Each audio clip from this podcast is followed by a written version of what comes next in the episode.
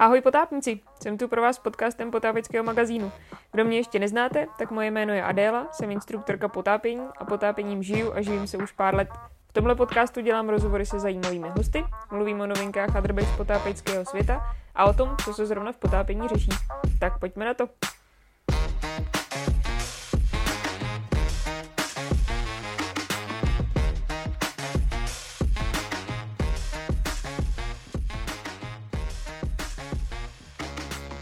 Hostem dnešního podcastu potápěckého magazínu je Honza Žalut a povídat si budeme o dýchání. Honza se totiž zabývá metodou dýchání Oxygen Advantage a mě bude zajímat, jestli tahle metoda má um, i nějaký možný přínos pro přístrojové potápěče a snižování spotřeby vzduchu pod vodou. Takže ahoj Honzo. ahoj Adel. První, co se tě nejprve zeptám, vůbec co to ta metoda je a jak ty jsi k tomu přišel? Uh, no tak to je otázka tak na hodinu asi, co, což, což nemáme. Nicméně, jak jsem přišel k dechu? K dechu jsem přišel uh, ne k metodě rovnou Oxygen Advantage, ale k jiným technikám a způsobům dýchání. Bylo to v době, kdy jsem na tom nebyl úplně dobře psychicky a uh, v práci se mi všechno hroutilo a tak dále, takže jsem vlastně sáhnul uh, tenkrát po dechu na základě nějaké inspirace a začal jsem vlastně pracovat pravidelně s dechem na, na denní bázi a s různými cvičeními. Tím jsem tak nějak se zachránil z nejhoršího a pak jsem vlastně sekundárně začal cítit, eh, jaký změny to, to ve, mně, ve mně dělá eh, a co vlastně ty denní cvičení způsobují. Takže mě to motivovalo proto začít eh, o dechu zjišťovat víc a víc. Zajímalo mě to taky proto, protože spousta těch znalostí bylo objevených už před stovkama let, možná vlastně tisícema let a dnešní společnost eh, často neví ty věci vůbec a vlastně i to mě fascinuje, tak trošku to tajemno zatím, jako proč, proč vlastně se eh, ztratily v překladu ty informace a proč vlastně je neznáme. Takže jsem šel dál a dál. Jinak ještě moje historie je, je ve sportu. Já jsem byl vrcholový sportovec v atletice, skákal jsem o tyči, Eh, takže jsem se celý vlastně i svůj uh, život pohyboval v, mezi sportovcema, vystudoval jsem fakultu tělesné výchovy a sportu se všema biochemiema, anatomiema a tak podobně. A co mě zaujalo, tak vlastně nikdy jsem se nesetkal s tím, že by mě někdo učil, jak správně dýchat, jaké to má souvislosti se sportem, s výkony a podobně. Takže eh, teď jednu ze škol, kterou, eh, kterou jsem eh, si vybral, je právě Oxygen Advantage a je to, je to technika v takovém moderním, moderním rázu, ale jsou to, jsou to cvičení často, který, který už jsou vlastně objevené, objevené dlouho. A základem jsou výzkumy profesora Butejka, což byl rusko-ukrajinský vědec, který vlastně vyskoumal vlastně celou tady tu metodiku, která, která se používá. No, takže tak jsem k tomu nějak takže, došel asi. um, když se budeme bavit o dýchání, tak by bylo asi docela fajn vůbec si říct, jak to dýchání funguje, protože potápěči sice hrozně řeší dýchání, hrozně řeší spotřebu, ale nejsem si úplně jistá, že všichni znají tu fyziologii a biologii, která nás vůbec nutí se nadechnout. Ano. Uh, tam je hodně zajímavý to, že Oxygen Advantage, i ten název eh, napovídá eh, jako výhoda kyslíku, eh, což vlastně autoři zvolili schválně, protože kdyby dali výhoda kysličníku uhličitého, tak se moc lidi o to zajímat nebudou, protože si budou říkat, že to je blbost. Takže to už je takový jako první mýtus. Jsou to nějaké mechanismy v, na, v našem těle, nějaké chemoreceptory, baroreceptory, a vlastně eh, takové poměry těch plynů. Je to vlastně jako při potápění, když potápěči se učí vlastně ty, eh, ty plyny, jak to pracuje s, s tlakama, tak to samé se děje vlastně uvnitř nás. Mm-hmm. A velmi důležitý v té v té finální výměně, která vlastně nás zajímá ve sportu a ve výkonu a i v potápění, tak v té finální výměně těch plynů, kdy, kdy by se měl uvolnit kyslík z červené krvinky, tak eh, je tam hodně důležitý právě ten kysličník uhličitý a vlastně ty tlakové poměry toho, toho, aby jsme měli nějakou hladinu kysličníku uhličitého. Eh, tady to se prostě dřív nějak moc, moc nevědělo a proto vznikly takové ty mýty, že když se chci sklidnit, tak se mám hlubok, zhluboka nadechnout, zhluboka vydechnout a hlavně mám hluboce dýchat a tak dále. A to je právě jako pravý opak. Mm-hmm. Takže uh, my potřebujeme a, a jsme vlastně za celý ten život, kdy jsme se naučili vlastně dělat ty věci tak nějak takhle spontánně nebo podle takových těch, těch babských rad, tak uh, jsme si ovlivnili vlastně uh, funkčnost těch receptorů a my teď, pokud chceme pracovat na kondici našeho respiračního systému a uh, snižovat si spotřebu, potažmo při potápění, tak potřebujeme vlastně naspátek správně vykalibrovat vlastně ty naše receptory a zvyšovat si odolnost vůči CO2. A to nám vlastně posléze umožní lepší prokrvení, lepší uvolnění vlastně těch červených krvinek z, pardon, molekul kyslíku z červené krvinky mm-hmm. A zásobení orgánů a tkání a svalů mm-hmm. kyslíkem. Super. Um, aby jsme to úplně strašně zjednodušili pro člověka, který se v tom možná trošku ztrácí. Když my se nadechneme, tak uh, to, co nás nutí se znova nadechnout, totiž není to, že máme málo kyslíku v krvi, ano. ale je to to, že máme moc oxidu uhličitého v plicích. Je ano, to tak? Ano. To, to znamená, tak. ty receptory vlastně reagují na to, že nevyměňujeme dostatečné množství vzduchu v plicích, nebo jak to vlastně je tohle? No je to vysloveně vůči tomu, že my nejsme schopní sníst jakýkoliv a to ještě když eh, jsou ty stresové stavy nebo někdo je citlivější jakoby psychicky, tak to se to ještě prohlubuje. Takže jakoby i malé množství eh, kysličníku uhličitého nám, nás nutí prostě lapat po dechu. Mm-hmm. To je vlastně ta špatná funkčnost těch, eh, těch receptorů. A tím se dostáváme do začarovaného kruhu, protože se všechno ještě zhoršuje, zhoršuje, zhoršuje a vlastně není z toho cesta ven. Mm-hmm. Že tím, tím nadměrným decháním, ke kterému nás to nutí, to naše tělo, tak vlastně si to ještě zhoršujeme. Ještě si vydecháváme ty zbytky, co, co máme uh, oxidu uhličitého a ještě nás to vy. Takže furt decháme jako blázni a pořád máme pocit, že, že vlastně nám chybí kyslík. Takže to, to znají vlastně no. všichni ty potápěči, ehm, když se dostaneš pod vodou do stresu nebo nedej bože do paniky, tak tě čeká takový to mělký dýchání, mm. což je cyklus, ze kterého se strašně špatně dostává. Mm. Jak se z něj dostat?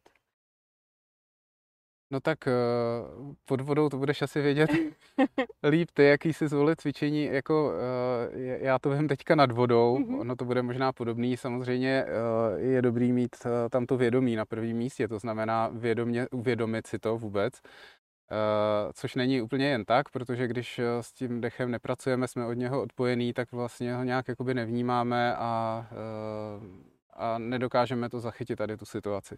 Takže první, když začneme vlastně na tom dechu pracovat, tak nám to umožní to, že si, že si vědomě u, uvědomíme v ten daný moment, že, že vlastně se tohle to děje a jsme schopní teda potom, pokud máme k tomu nějaké techniky, tak to ovlivňovat. Samozřejmě Eh, je to na suchu, je to prodlužování výdechů primárně a vlastně opravdu jako sklidňování, zaměření se na ten dech, eh, vlastně odpoutání se od nějakých těch eh, kolo, koloběžek v mozku, prostě, který, který nám to tam všechno cyklej a, a tak dále. Takže Uh, takže určitě to zvědomění a pak použití nějakého jako vědomého sklidňování. Ale jak proto důležitý je ten trénink. Tohle prostě není jen tak, že si člověk jen tak řekne, já to prostě jako jasně příště to udělám, tak, tak to, to úplně mm-hmm. nejde. Je tam prostě opravdu důležitá nějaká ta praxe a potom už to všechno jako na to navazuje tomu se určitě ještě dostaneme k tomu tréninku, protože to bude předmětem toho dalšího rozhovoru našeho, ale um, moje otázka teďka zní, ty jsi říkal, že děláme spoustu věcí špatně na základě babských rád, na základě nějaký evoluce nebo toho, že lidi vlastně opustili vůbec to vnímání toho dechu. Jaký jsou nejčastější chyby, které lidi při dýchání dělají? A nemusí to být jenom při potápění.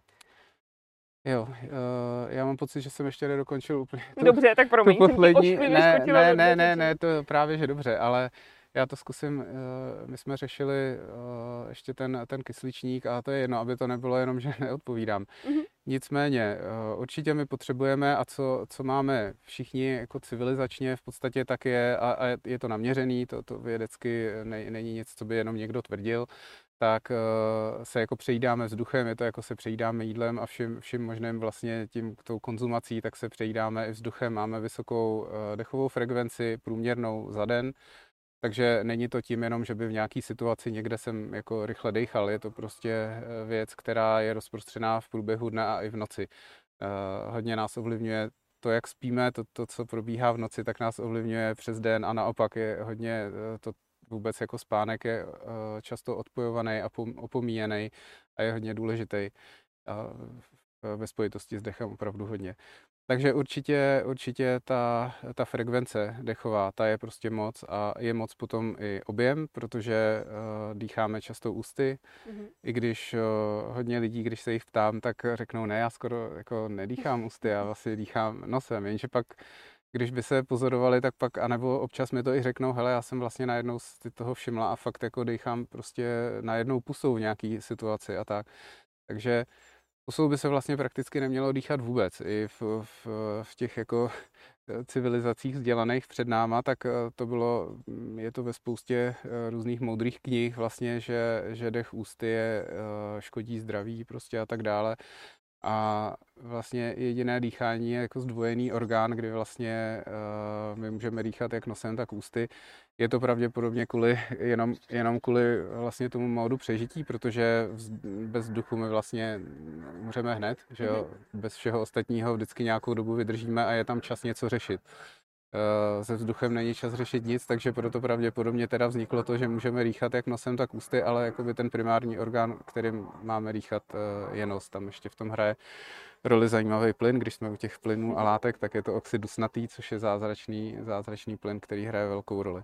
Takže jenom zase schrnu, ještě zpětě, je to frekvence, je to objem a je to potom i, eh, řekněme, jako lehkost. Takže je potřeba dýchat vlastně jako lehce, ne, ne, ne jako nějak jako usilovně, těžce a tak dále, takže je tam i, i jakoby ta, ta lehkost. Mm-hmm. No a většinu těch věcí máme uh, více či méně nějak jako narušených. Prostě jako máme. No a dobře, takže kdyby si člověk chtěl úplně amatérsky začít věnovat tomu, jak vlastně vůbec dýchá. My jsme, než jsme začali rozhovor, se bavili o tom, že existuje nějaký jednoduchý test, jak zjistit, nebo nějaká zkouška, jak zjistit, jestli dýcháme dobře? Ano, je to uh, test Bolt Score, v Oxygen Advantage se jmenuje Bolt Score a v Buteyko Clinic uh, se jmenuje kontrolní pauza. Je to velmi jednoduchý test. Chceš se ho udělat? No, pojďme na něj. Takže um, já popíšu rovnou, rovnou v rychlosti uh, přípravu na ten test. Příprava na test je jednoduchá. Sedneme si uh, jakkoliv na zem, na lavičku narovnáme záda, uvolníme ramena, chviličku, pár vteřin dýcháme pouze nosem, jemně nadechujeme nosem, jemně vydechujeme nosem, připravíme si stopky u toho a budeme si měřit uh, kontrolní pauzu, která není maximální zádrž ve výdechu, ale je to komfortní zádrž. Takže je to zádrž, eh, která končí prvním eh, fyzickým záškubem těla nebo nějakým jakoby eh, nějakým projevem, který každý může mít jiný, někdo může mít záškup v krku, někdo opravdu tu bránici a tak dále, kdy jakoby to tělo požaduje ten nádech. Tak to je první vlastně tenhle ten projev, tak mačkám stopky. Mm-hmm. Kdybych chtěl, tak ještě tenhle ten projev překonám vlastně uh, mentálně, zadržím a můžu jet jakoby dál do, do maxima. Mm-hmm. Takže je to komfortní, uh, komfortní zádrž. A je to ve výdechu? Tak? A je to ve výdechu a je to jemný nádech nosem, jemný výdech nosem, zadržím dech, můžu si zmačknout nos ideálně, doporučuji, mm-hmm. mačkám stopky. Jasně. Při prvním, při prvním škubnutí nebo takovém tom návalu prostě, tak mačkám stopky znova. Měli by se potápěči pohybovat, nevím, mezi 10, 20 Dobře. vteřinama. Mm-hmm. A co bych ještě upozornil, je ta, ta dechová vlna před a po. To znamená, dýchám opravdu jemně nosem, nádechy, jemné výdechy nosem a jakmile je tenhle ten standardní výdech, tak měřím ty stopky. Není to, že ho vydechnu úplně jako do, do nuly. Mm-hmm. Není to takový to úplně jo, jako by přesně se, tak, jasně. takže úplně z běžného dechového rytmu v tom běžném výdechu začnu měřit. A to samý potom po ukončení té, eh, té zádrže, neměl bych se nadechnout na jenom se nadechnu nosem, takže zase bych měl najet do té vlny, sice budu mít takový pocit uh, takového hladu jakoby po vzduchu, bude to takový jako ne, by, může to je nepříjemný, ale, ale udržím to v tom jemném zase dechání dál. Mm-hmm. Jakmile by to bylo, že mě to donutí se hodně nadechnout, tak je to známka, že jsem zmačknul ty stopky pozdě, že jsem překonal jakoby tu, uh, tu hranici, kterou jsem neměl překonat. Mm-hmm. Tohle to znají asi úplně nejlíp freediveři. Necháme diváky, ať si tohle vyzkouší, pak se k tomu třeba ještě na konci vrátíme. Um, tohle znají nejlíp freediveři. Jestli si to správně pamatuju, tak ve chvíli, kdy uh, přijde nějaká ta fyziologická reakce, to znamená buď ta bránice nebo nějaký jiný fyziologický projev, tak pak už to tělo ale znova nevaruje, že se potřebuje nadechnout. Nebo co, se, co by se dělo, kdybych se nenadechla po tomhle varování?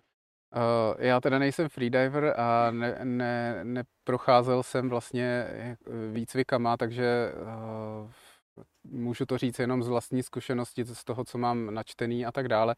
Tam si myslím, že tohle to nastává až v extrémní situaci, kdy se člověk dostává do těžké hypoxie a to není určitě tady po, po těch uh, pár vteřinách ani po minutě, kdybych to držel, to, to opravdu jako musí, musí být uh, výraznější ta hypoxie po nějaký výraznější zádrži nebo po nějaký sérii těch zádrží, kdy prostě mi to uh, ta saturace kyslíkem výrazně klesá. To, to se při, při jedné zádrži se prakticky ne, nejsem schopen dostat do téhle fáze mm. jako, nějaký, jako na hraně kolapsu. Takže tyhle ty cvičení nejsou ničemu nebezpečný, ne. vlastně si nemůžeš nijak ublížit. Ne, ne. Um, dobře, když zjistím, že se teda pohybuju, říkal si 10-20 vteřin, že to by pro potápěče mělo být normální. Když zjistím, že je to míň, anebo výrazně víc, co to pro mě znamená?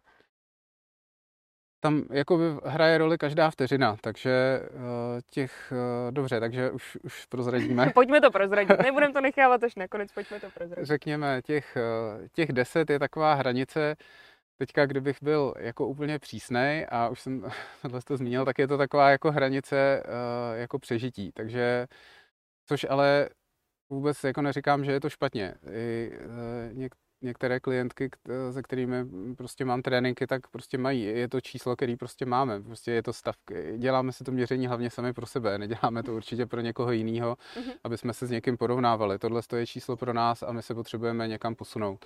Takže jsou, a jsou situace teda u žen, ještě na to bych rád upozornil, kde v souvislosti s cyklama může to číslo klesat až třeba o pět vteřin, takže tam můžou být jakoby velký, velký skoky.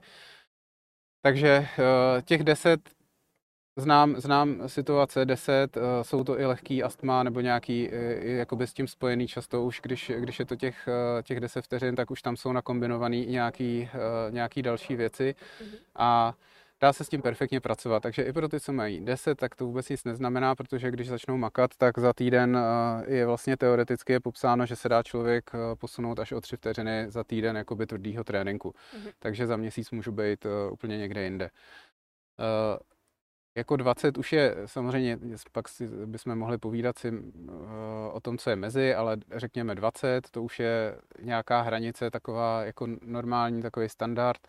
Ještě to není pořád funkční dech, podle profesora Butejka funkční dech začíná až na 25, kdy začíná v organismu vlastně uh, veškerý ten metabolismus, veškerá ta biochemie a, a všechny ty vnitřní procesy, tak začínají fungovat úplně jinak. Je to jako když člověk přepne vypínač, takže uh, tam opravdu tohle to přepnutí vypínače, kdy to všechno začne fungovat tak, jak má, tak je až těch 25. Mm-hmm. A uh, tenkrát on popisoval vlastně zdravýho eh, člověka jako v perfektní kondici, eh, snad na 40 to, toho Boldscore a dneska ale už výzkumy ukazují, že se skoro nedokážou dostat ani vrcholoví sportovci tady k těm číslům, protože to životní prostředí a způsob života nás prostě uh, ovlivňují a bohužel uh, nejsou úplně, uh, úplně nenapomáhají nám tady, tady tomu, takže se těžko dostáváme tady k těm, k těmhle těm hodnotám. Mm-hmm.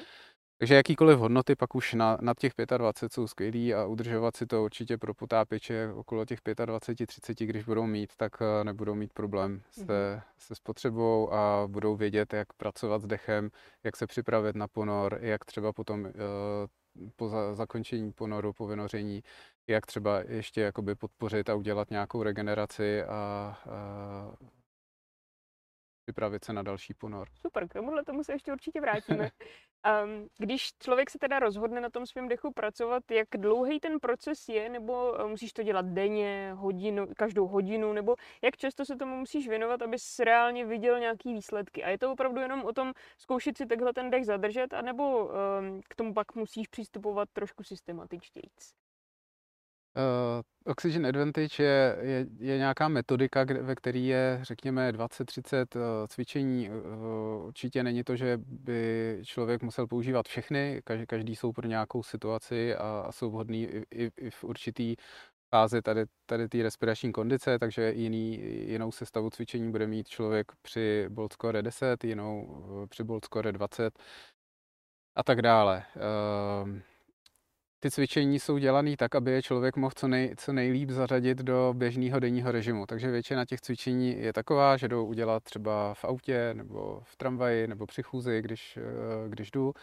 Tak eh, máš pravdu, že některý jsou drobný zádrže, ale ne všechny. Eh, pracuje se tam s drobnýma zádržema, ale jsou to jakoby krátký zádrže. To jsou třeba ty při tom řízení, to jsou pětivteřinový zádrže, takže tam opravdu to ne, ne, nějak ti to neomezí pozornost a tak dále a je to opravdu jako možný dělat, jako kdyby si držela delší zádrže, tak nemůžeš samozřejmě u toho řídit.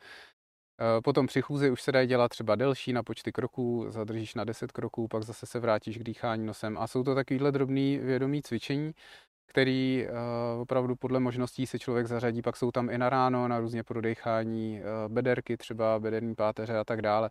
Takže je to opravdu jako sestava mm-hmm. uh, a je to vhodný. Pro každýho je možný opravdu si to zakomponovat do, do svého programu a ideální je určitě nějaký z těch cvičení dělat vlastně denně. Mm-hmm.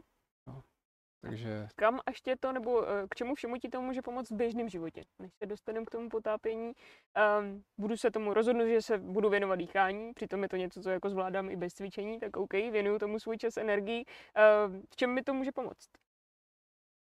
Tak eh, tím, že člověk bude pracovat na tady tom dýchá, jako zdravém dechovém vzorci, jak bych to nazval, uh, v 24x7, včetně řešení spánku, tak eh, vlastně tím efektem je lepší okysličení organismu eh, a vlastně lepší okysličení organismu, to bychom tady mohli o tom si povídat hodinu, takže to je eh, veškerá prostě imunita, veškerá pro sportovce regenerace, pro, pro potápěče taky důležitá regenerace, zase příprava na další ponor, to, jak to tělo se dá dohromady rychle, to všechno to je jako přímá souvislost.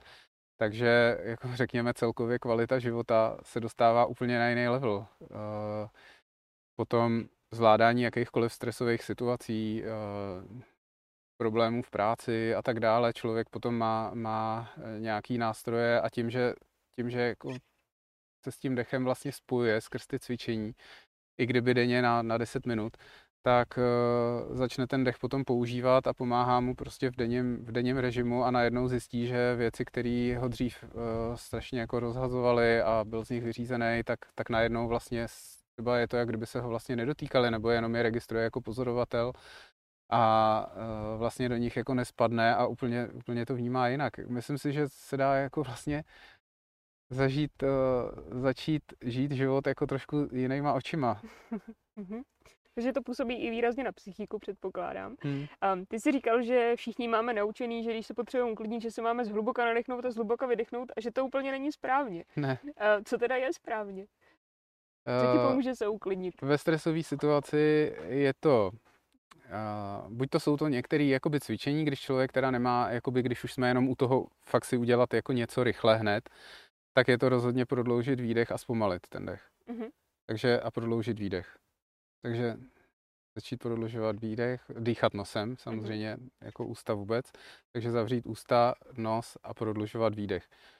A uh, když bychom byli u cvičení, tak ideální je uh, takový jednoduchý cvičení srdeční dech, dech srdeční koherence se jmenuje, takže to je na stejný počet vteřin, pod, každý podle sebe, někdo může na 4, na 5, na 6, uh, stejný počet vteřin nádech, stejný počet vteřin výdech a jenom se soustředím, v, tichu si počítám a jenom to zaměření na ten, na ten dech a i zase opět nosem, tak mě to sklidní krásně. Mm-hmm.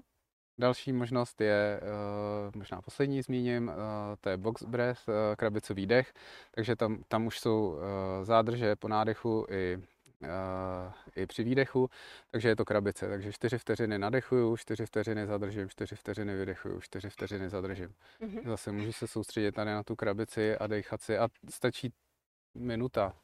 Jako ten dech je skvělý v tom, že působí okamžitě na nervový systém, a ty, ty vlastně ty projevy toho, že začnu něco dělat, tak jsou okamžitý. Nemusím čekat jako u svalů prostě nějakého tréninku, že, že uh, musím nejdřív dřít hodinu a pak se něco stane. Není to tak. Udechuje to prostě pár vteřin. Mm-hmm. Super, to zní vlastně docela nadějně. um, OK, uh, Děláme podcast pro potápěče, takže přístavy potápěče bude úplně nejvíc zajímat, jak když by teda se rozhodli, že s tím dechem budou pracovat, jak jim to může pomoct při snižování spotřeby vzduchu. Protože co si budeme povídat, to je asi tak největší gro potápění. Chceme tam vydržet co nejdíl a to právě souvisí s tím, kolik máme spotřebu vzduchu. Když bychom rozfázovali ten ponor na nějaký pomyslný tři až čtyři fáze, to může člověk udělat, než jde na ponor, před tím potápěním samotným, aby se připravil na to, že právě pracuje na hmm. snižování hmm. spotřeby? Tak uh, určitě každý ví, že, uh, že i ten respirační systém je, je různá soustava prostě svalů a šlách a podobně tak a při tom potápění je to, je to část, která je extrémně důležitá tak uh, rozcvička je, je možná, je, uh, je doporučená. V Oxygen Advantage uh, jsou, jsou různé, různé formy krátkých rozcviček, které můžou být od 5 minut do 15 minut. Záleží, jak člověk se chce sám sobě věnovat a jak moc, jak moc si přeje se připravit. Dokonce existují i v rámci přípravy cvičení, kde si dokážeme ze sleziny vypumpovat zásobní, uh, zásobní objem krve, který je zhruba, zhruba 8% uh, našeho, uh, našich zásob krevních, tak máme uložený v, ve slezině. My si dokážeme postimulovat slezinu a vyplavit si tady tu krev která nám umožní, když uděláme to cvičení pětkrát, tak nám umožní mít vlastně po dobu jedné hodiny o těch 8% eh, vyšší počet vlastně krevních eh, krvinek a mhm. tím, tím pádem schopnosti přenášet kyslík a okysličovat se. Takže to je vhodný pro běžce, pro kohokoliv a určitě i pro potápěče, protože samozřejmě cílem je to okysličení. Když mluvíš o rozcvičce, já si představím to, co nás učili prostě na základce, takový to, taková ta klasika, ale tady se asi bavíme spíš o rozcvičování v rámci teda hrudníku, roztahování hrudníků, nebo vyloženě opravdu jenom se protáhnout, aby člověk nešel tak, jak vylez z auta do vody. Jak taková rozcvička pro Jako takhle, já bych, pro, já bych pro, pro, pro potápěče bych doporučil určitě i trošku protažení svalů, protože uh, jako Není to náročný uh, ponory jenom, jenom pro respirační systém, ale samozřejmě i pro celé tělo. Takže určitě bych doporučil trošičku se protáhnout a zapojil do toho rovnou i ten dech, takže uh, můžeme společně připravit a někdy při nějakém dalším tréninku můžeme si dát za úkol připravit potápickou, potápickou rozcvičku. Potápickou rozcvičku. Uh, každopádně ta respirační rozcvička se skládá z různých cvičení, které se dají dělat třeba na místě už v fúzi, jsou to ty drobné zádrže, potom se dá do toho zařadit to cvičení té sleziny, pokud si člověk přeje, ale pomocí těchto těch cvičení, kdy se jde samozřejmě od jakoby jednoduchých eh, a, a takových jako lehčích cvičení až po takový jakoby náročnější, tak, si, tak se tím vlastně uh, rozcvičím ty dýchací svaly, s prokrvím a tak dále a jsem připravený potom na ponor. Mm-hmm. Ty sám jsi přístrojový potápeč, takže víš, že když se člověk zanořuje, tak to umí být i fyzicky náročný a i psychicky náročný. Tím pádem spousta potápečů si stěžuje na to, že velkou část svých spotřeby vlastně uh, přijde o vzduch už při zanoření. Co se dá dělat při zanoření konkrétně? A aby člověk nespotřeboval prvních 30 barů, jenom než se dostane do té hloubky, ve které chce začít. No, to je, to je, to je, jako to je dobrý. Tak do, dobrý je pr, v první řadě si to hlavně uvědomit, tady tu věc. To si myslím, že, že hodně těch, kterým se to děje, tak si to vlastně ani neuvědomějí, že, eh, že hodně toho vzduchu vlastně ztratí už takhle na začátku. A často je to mix všech možných věcí, že jo? Eh, vůbec nějakého chaosu při tom, při tom připravování té výstroje a ještě různých interakcích mezi sebou člověk si tam jako ne vždycky udržuje takový to svoje jako už jakoby nějaký uvnitřnění a takový to soustředění na sebe. On je to pak najednou velký šok, protože pak teda skočí do té vody a najednou je tam jenom sám ze sebou, že jo, a dorozumívá se posunkama, ale do poslední chvíle na, na někde na té lodi nebo tak, tak je v nějaký čilý konverzaci a mluví tam najednou 20 lidí jeden přes druhýho, že jo, a je to totální blázenec, takže takže uh, Určitě je dobrý už si dělat jakoby nějakou tu chvilku, chvilku pro sebe a uh, i nějaký jedno z těch posledních sklidňovacích cvičení, které nejsou jenom na ten dech, ale i na samozřejmě všechny ty cvičení na dech nám ovlivňují nervový systém. A my přepínáme nervový systém ze sympatiku do parasympatiku, takže už i po té minutě, dvou minutách uh, cvičení se přepneme do parasympatiku, což určitě potřebujeme při, při, uh, při potápění a e, tohle je hodně důležitý. Jakmile skočíme v tom sympatickém prostě vybuzení že jo, do té vody, no tak to je to, je to, to o čem mluvíš. Mm-hmm. Takže určitě jako naším cílem je tou přípravou se vlastně přepnout na ten parasympatický systém, už se jakoby uklidňovat, už vlastně pracovat na takovém tom nastavení, který potřebujeme mít potom pod vodou. Mm-hmm. Dobrý, zanořili jsme se, uklidnili jsme se, zanořili jsme se, nepřišli jsme o půl lahve už při zanoření, jdeme na, na ten ponor, ponor tak nějak probíhá, tam to dýchání asi probíhá víceméně přirozeně, asi uh, není potřeba nad ním extrémně přemýšlet, ale co když se ty potápěči dostanou do situace, kdy se dostanou do stresu, nebo do nějakého rychlejšího dýchacího cyklu, jak z něj co nejrychleji vystoupit, jak se co nejrychleji uklidnit, abychom nepřicházeli právě o, to spotř- o, to, o ty zásoby toho vzduchu. Eh, určitě to moc dobře znám i sám, sám ze svých zkušeností. A eh, teď, když eh, s dechem pracuju a vlastně jsem s ním víc propojený, ono opravdu, ono, možná se to zdá jako kliše, ale prostě to, když jenom o tom dechu takhle si něco poslechneme, ale ne, my, my prostě jsme od něj jako odpojený, my si ten dech vůbec neuvědomujeme, my se za den nadechneme, já nevím, 20 tisíckrát a kolik z těch nádechů máme vědomých, že o nich jakoby víme, my to bereme jako úplnou samozřejmost a tohle se propisuje do všech těch činností potom, kdy se něco jako děje. A ten dech je přímo spojený s emocema, ať už je to pod vodou nebo na souši, takže cokoliv se děje, máme radost, jsme smutný, něco tragického se stane, jsme ve stresu. Vše, každá změna emoce nám ovlivní ten rytmus dechový, aniž bychom to vůbec e, tušili, takže se nám různě zrychluje, zadržuje, zpomaluje a tak dále. A to samé potom se děje pod tou vodou, takže určitě když jsem v takovém tom stavu, že, že eh, na dechu nepracuju, a tak si to, tak bohužel si to často uvědomím až, až jako hodně pozdě a většinou, i když si to uvědomím, tak vlastně mi to nějak moc nepomůže, protože nevím jako by moc co s tím a jenom mě to ještě víc vystresuje, protože vlastně zjistím, že je to, že je to špatný, že prostě a tady, tady už mi zbývá já nevím kolik, že jo.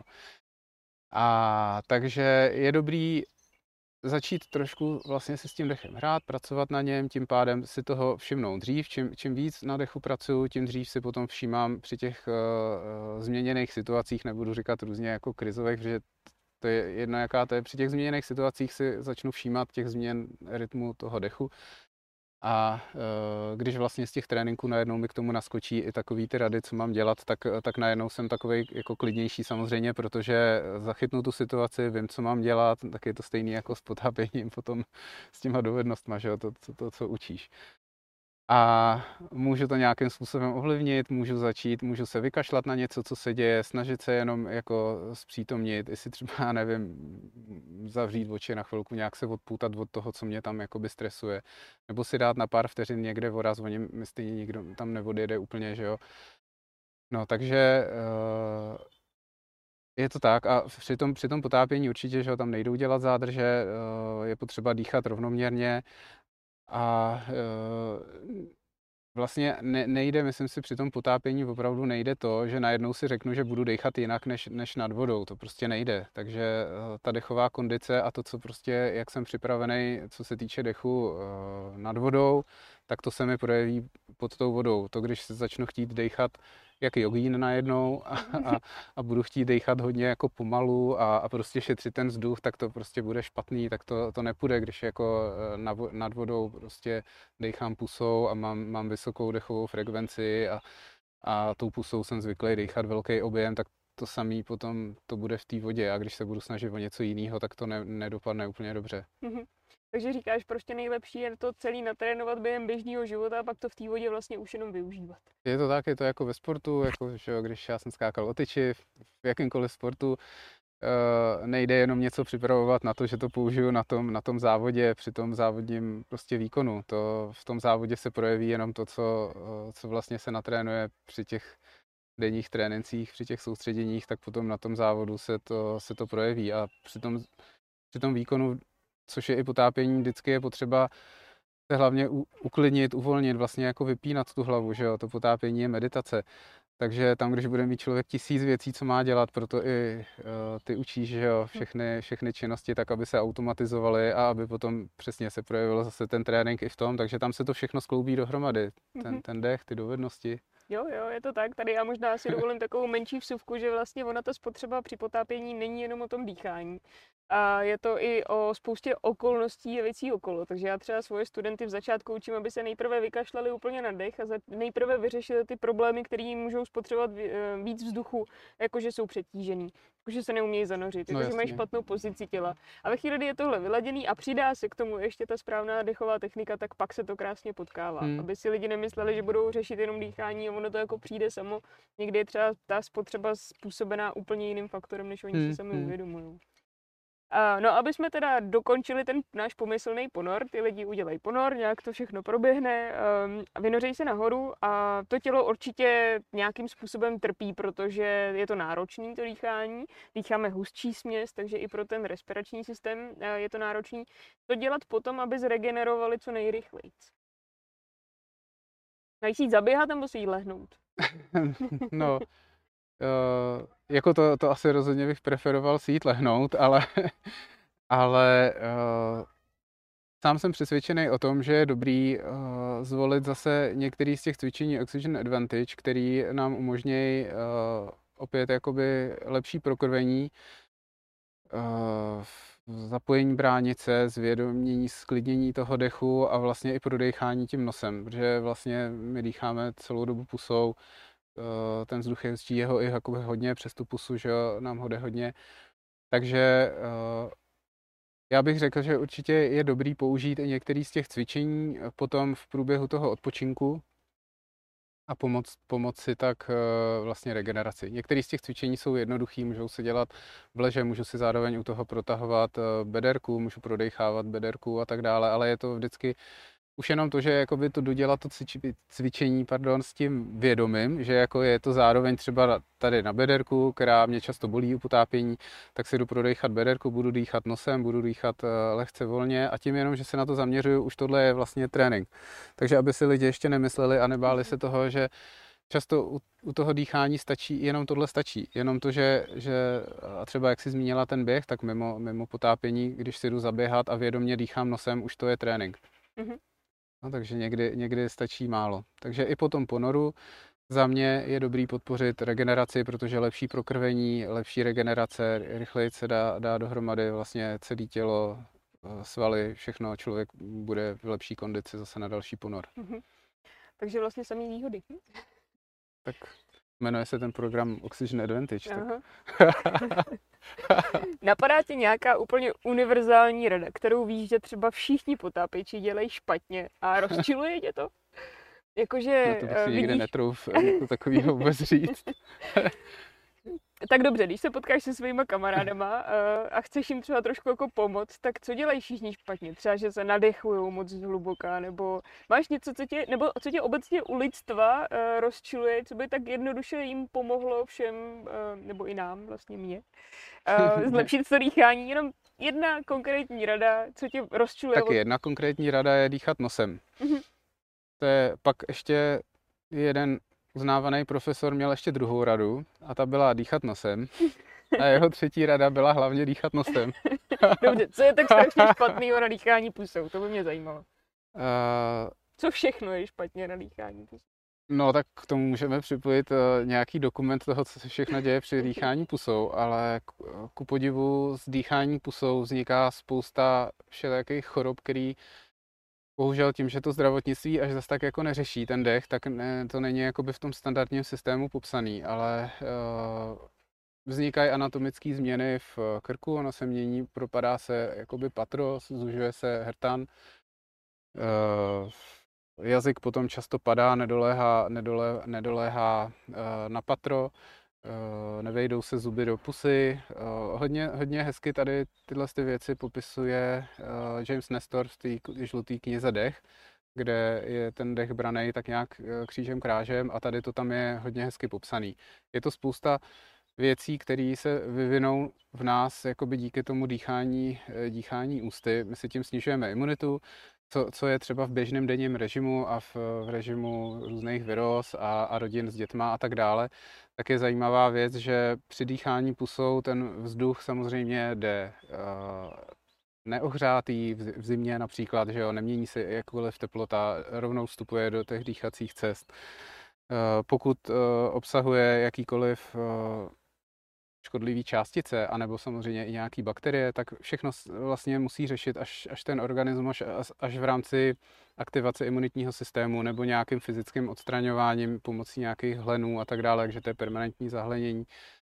A e, na rozdíl od toho, když dýcháme nosem, tak e, tam je neskutečná spletitá cesta vlastně skrz ty eh, dutiny, takže ten vzduch se eh, předehřívá, upravuje se vlastně tak, aby, aby přicházel v, ideálním, v ideální teplotě a vlhkosti, ještě je důležitá ta vlhkost. A eh, je tam ten oxid dusnatý, který vůbec nevzniká při dýchání ústy. Oxid dusnatý vzniká v paranosálních dutinách, mimo jiné byla za tenhle plyn, za objev udělená Nobelova cena poměrně nedávno, bylo to nějak, eh, a teď nevím, jestli 89 nebo 98, to se omlouvám, nicméně poměrně v moderní době. A eh, tenhle ten plyn způsobuje hodně moc různých, eh, různých reakcí.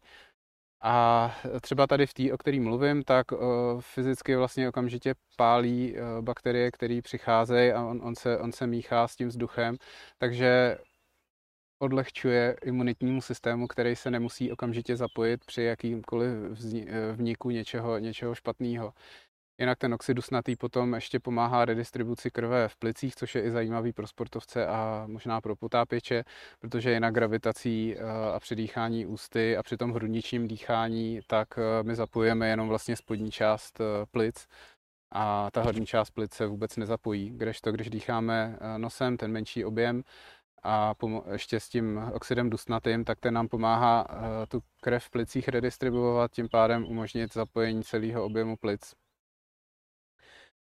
Tak, to je třeba takový základní. Jinak by se asi dalo o tom mluvit dále, je to jako zajímavý docela ten rozdíl. Mm-hmm. Takže vlastně, když o tom tak mluvíme, tak přístrojové potápění je z hlediska dýchání to nejhorší, co může být, protože dýcháme pusou, dýcháme úplně, uh, úplně vlastně suchý vzduch uh, a ten vzduch je studený takže nic moc. Mě to také napadlo a proto je dobrý právě pracovat na, na tom eh, dechu mimo, mimo to potápění, aby to, eh, abych vlastně eliminoval, eliminoval to, že je to, že je to špatně, no, protože mm. je mhm. to pořád jenom vždycky nějaký čas, Velmi hodina v průběhu dne, takže když Jasně. Zbytek dne budu dýchat nosem a občas uh, si zadýchám nějaké cvičení. A důležitý je ještě spánek. Abych ještě hodně, hodně zmínil, to je k tomu dýchání nosem možná takový jako přídavek druhé věci, kterou vlastně nikdo moc neřeší. A já jsem spoustu let měl pocit, že vlastně ráno budím a nejsem úplně jako v takovém tom, že bych byl nabitý hned energií a přitom jsem šel spát včas, spal jsem XY hodin do, dlouho a furt jsem nevěděl. A teď mi to začalo pomáhat až vlastně uh, řešení spánku z pohledu tady vlastně té metodiky, uh, nějaký přípravy na spánek, pak třeba i lepení pusy, to je docela zajímavá věc a výzva pro, pro lidi vlastně nutit se dýchat nosem, že zase většina lidí řekne, já v noci dýchám samozřejmě nosem, že jo, no ale to, to tak prostě není, že se dostáváme do těch, eh, do těch nevědomých že stavů, kde prostě nevíme vůbec, jak funguje ten, jak fungujeme. Eh, odstraní se tím asi 80% chrápání pro všechny. Mm-hmm. A takže ještě ten spánek je, je hodně důležitý a, a zvlášť při tom potápění. Super. Já si myslím, že jsme vyčerpali většinu těch odpovědí základních, co jsme potřebovali. Napadá ti ještě něco, co bys chtěl doplnit na závěr? Nebo necháme to u toho spánku? Můžeme to nechat uh Můžeme to nechat asi Necháme to trošku otevřený. A... Můžeme to nechat otevřený. Super, tak jo, moc děkuji za rozhovor. Bylo to Já děkuji taky. Díky. Zaujal vás rozhovor a chtěli byste se o správném dýchání dozvědět víc a hlavně si to vyzkoušet? Eh, s Honzou jsme připravili víkendový workshop zaměřený na přístroje potápěče a snižování jejich spotřeby vzduchu. Konec se bude o víkendu od 18. do 20. července na Lomu Leštínka a víc informací najdete na webu skubagirl.cz nebo se mi ozvěte přímo, kontakty budou v popisu pod podcastem nebo pod videem. Díky za pozornost vám všem, kdo jste nás poslouchali. Pod videem nebo v popisu epizody podcastu najdete informace, kde nás můžete dál sledovat a podporovat a taky se ptát na to, co vás zajímá. A já se těším za dva týdny u další epizody.